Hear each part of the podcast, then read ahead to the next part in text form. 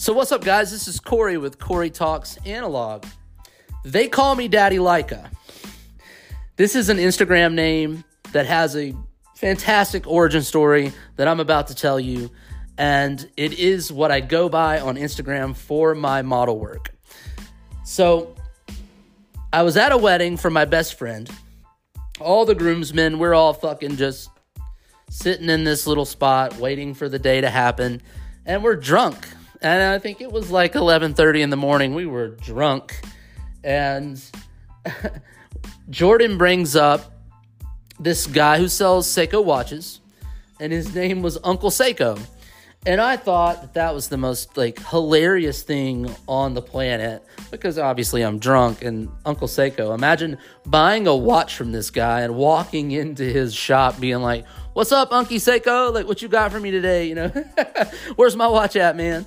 So like I'm sitting here at the time my Instagram my name was like Corey shoots vintage or some uh, stupid shit. And so I'm sitting here on the bed of, of this in this room pondering what I could call myself similar to Uncle Seiko. And I was like, "Oh my god, I should change my name on Instagram to Daddy Leica."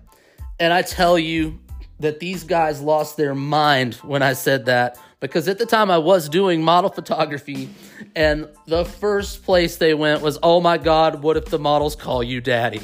And which is hilarious, but also I don't really want to be called that. So uh, I was like, ah, you know, I don't know if I'm gonna do this. Like, I I know I made the joke, but they're like, well, it doesn't exist unless you do it. So obviously, this is like a drunken dare moment where now I'm pressured to do this because I've created this problem and now I'm being pressured into doing it. And obviously, I'm not going to fold under pressure. So I did it. I changed it. Like right on the spot, just changed it. So I wake up the next day.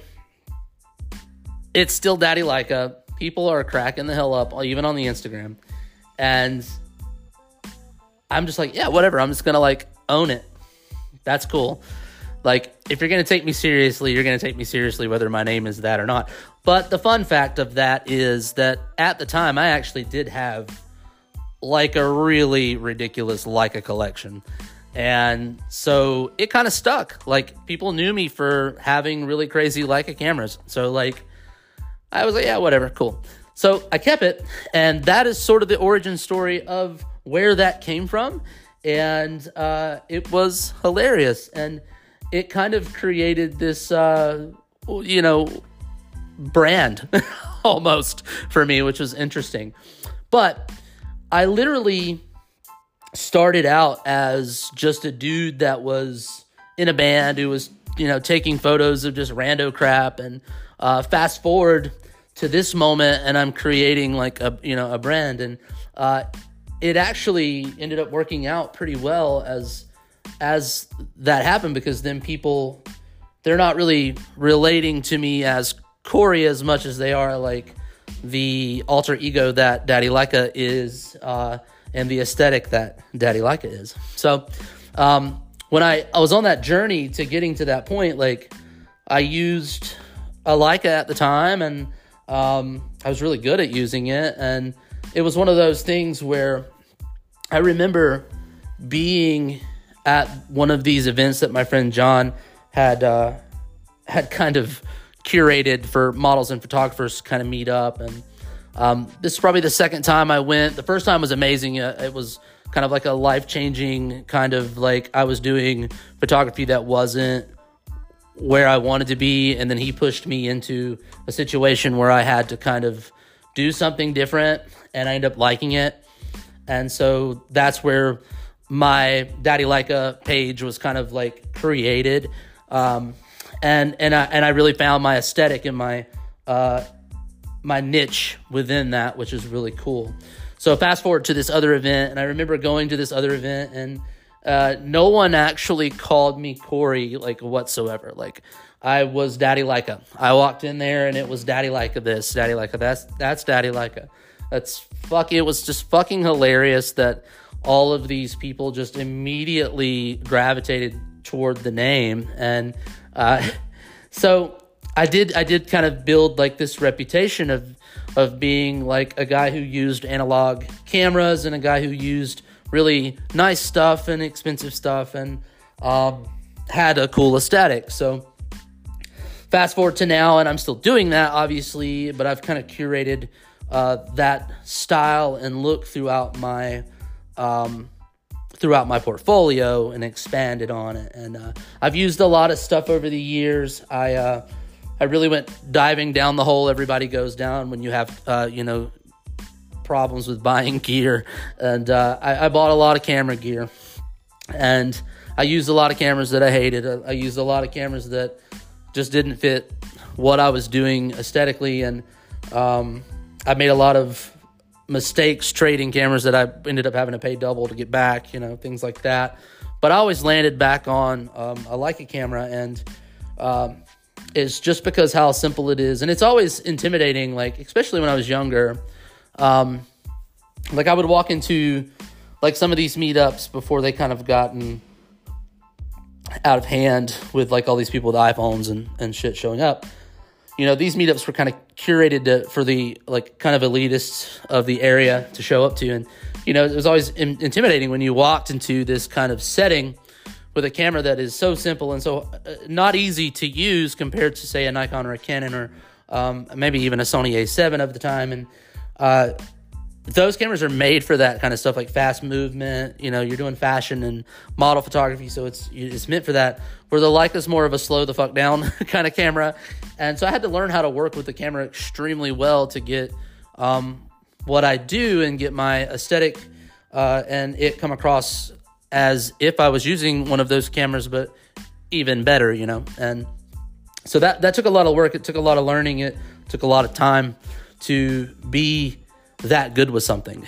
And uh, obviously, I've been doing this for many, many years now, so um, it's like second nature. But even now, you know, compared to other cameras, the Leica cameras are are not meant to do what some uh, of these more technologically advanced cameras can do. Um, it also takes a lot of the fun out of it to have something like that as well, in my opinion, because you're relying on the camera to do, I'd say, probably 95% of the work, and then you're doing the last 5% and uh, it's really fun to be able to control every aspect of that and also put more work in on the back end as well. So um, i do love the system for that but uh, so i grew in a, in a, in a totally different way uh, in that era because i was doing kind of you know documentary style photography at the beginning of just my life and stuff and and then kind of pushing myself into something that was uh, open water that i didn't know if i would be good at and ended up loving it. So um, I am super stoked for you guys to listen to the podcast. I'm constantly growing and I'm going to do a lot of interview style stuff here.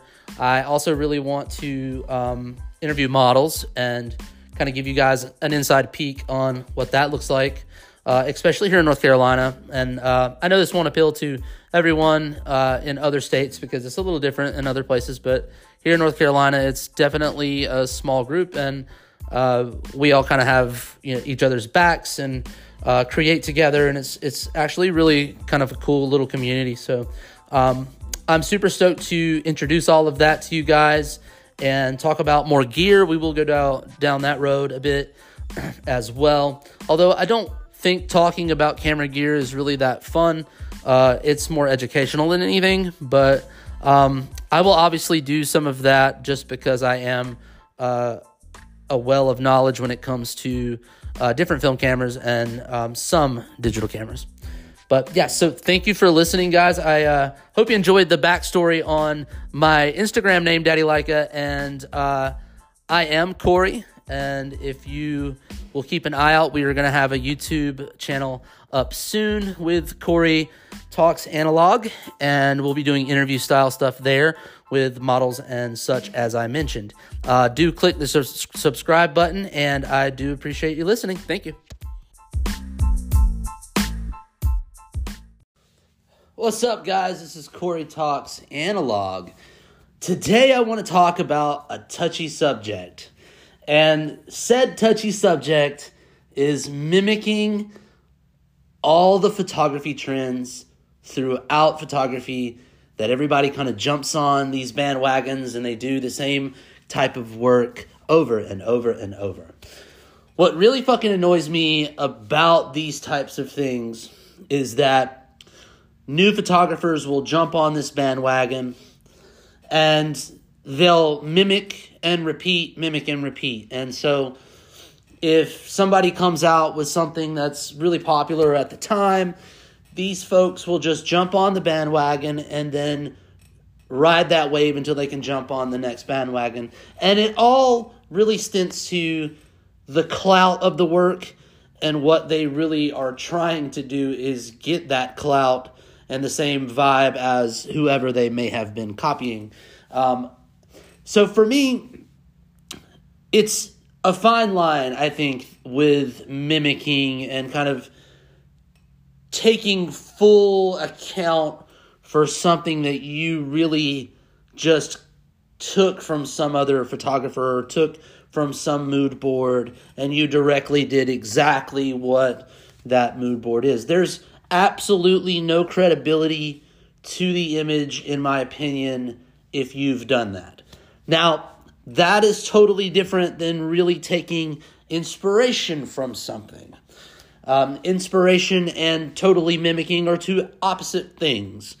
Um, inspiration would be something that drives you and inspires you to create an image similar, but with your finesse, with your work, with your art, all connected into that image.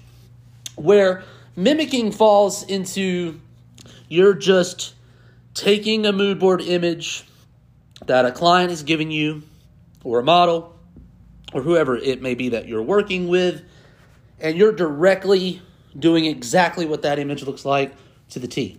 Now, for professional photographers, this can get tricky because you've got clients that you want to make happy, and I do understand that. You know, I get that wedding photographers, you know, that's a monotonous circle of bullshit, and you all have to do the same shit almost every time. And I get that. There's no shame in that game. You're getting paid for a stock image.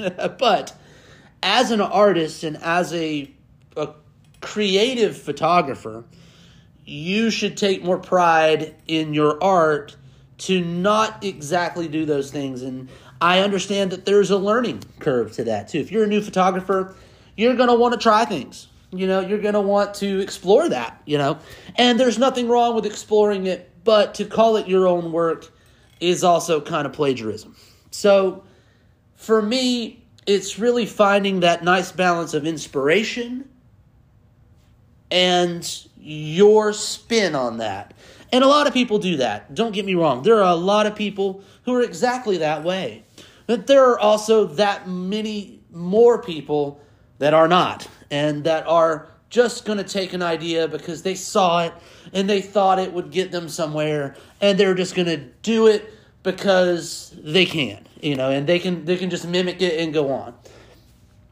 For a true artist and I'm going to say this lightly because I know that there is a fine line, but for me as an artist, for a true artist to fully just take someone's idea and mimic it is almost like stealing a song or stealing a beat or uh, taking like parts of the Mona Lisa and adding them in. You know, I, I just totally just painted the Mona Lisa uh, exactly the way that they did, and it looks exactly the same. And like to me, that's robbery. Like you're taking an artist's actual genuine idea and you're kind of muddying it up a bit and and uh, maybe not just a bit but a lot um, and i've had this happen to me and it was at the time i had a lot of people say oh like flat you know imitation imitation is flattery and um, and that's not true i don't really uh, i didn't like it at the time i still don't like it um, it's not flattering flattering to me is when you come to me and you express that you find my work inspiring. Um, but being inspired and and being uh, just straight plagiarist is different, you know. So it's a different feeling when someone says you're an amazing photographer, you've inspired me a lot, and then you see them add it to their work and that's different. But when you take someone's concept and you fully rip it to the T, that's not flattering anymore. That's just straight trying to be exactly what that person is, and it's it's falsi- it's falsified uh, it's falsified work in my opinion. So there there is a fine line. It's really hard to it's really hard to navigate as a new photographer what is kind of acceptable and what isn't. But as a professional photographer, you know, and I think you, you know you know when you've crossed a line with with another uh, concept that you know if you've copied it to almost to the T, you know that it's not going to be received well in the community, um, in, in my opinion. So, yeah, with all of that being said, I do encourage you guys to try new things. Like a friend of mine, he's obsessed with lighting and he likes to try new things, but he also does those things in a way that accompanies his work. It's not like he's taking that inspiration board and just ripping it all off uh, just because it looks like that, you know. Um, so, and but there are a lot of photographers who do do do that with their clients because they fear that their clients aren't going to like the work. And um, I'm here to tell you that if you're not swimming in really deep water, you're not pushing yourself artistically, and so you will be a stagnant photographer for a very long time if you're not out there swimming in the deep. Um, and you'll also see a much bigger reward in that than what you would see the reward being as mimicking other artists. So, yeah, sorry, that's a really long rant, guys. Um, I try to keep these under 10 minutes, and I think we are well under 10 minutes right now. But just some thoughts on that. I hope this makes you think. Um, I hope this pushes you in the right direction. Um, and if you are one of these people that are listening now and saying, damn, Corey, like I do a little bit of that mimic work, um, don't take offense to it. I don't think it's that big of a deal, but if you're that person saying, hmm, maybe I should try like something different, then by all means, fucking jump in the deep end with us and give it a go. Um, I guarantee you, you're to love that respect and that uh, creative outlook versus what you have been doing. So, all right, guys. Well, thank you for listening to Corey Talks Analog. That was less about gear this time. Um, we will talk about some Leica cameras and maybe dive into some medium format shit on the uh, the next episode.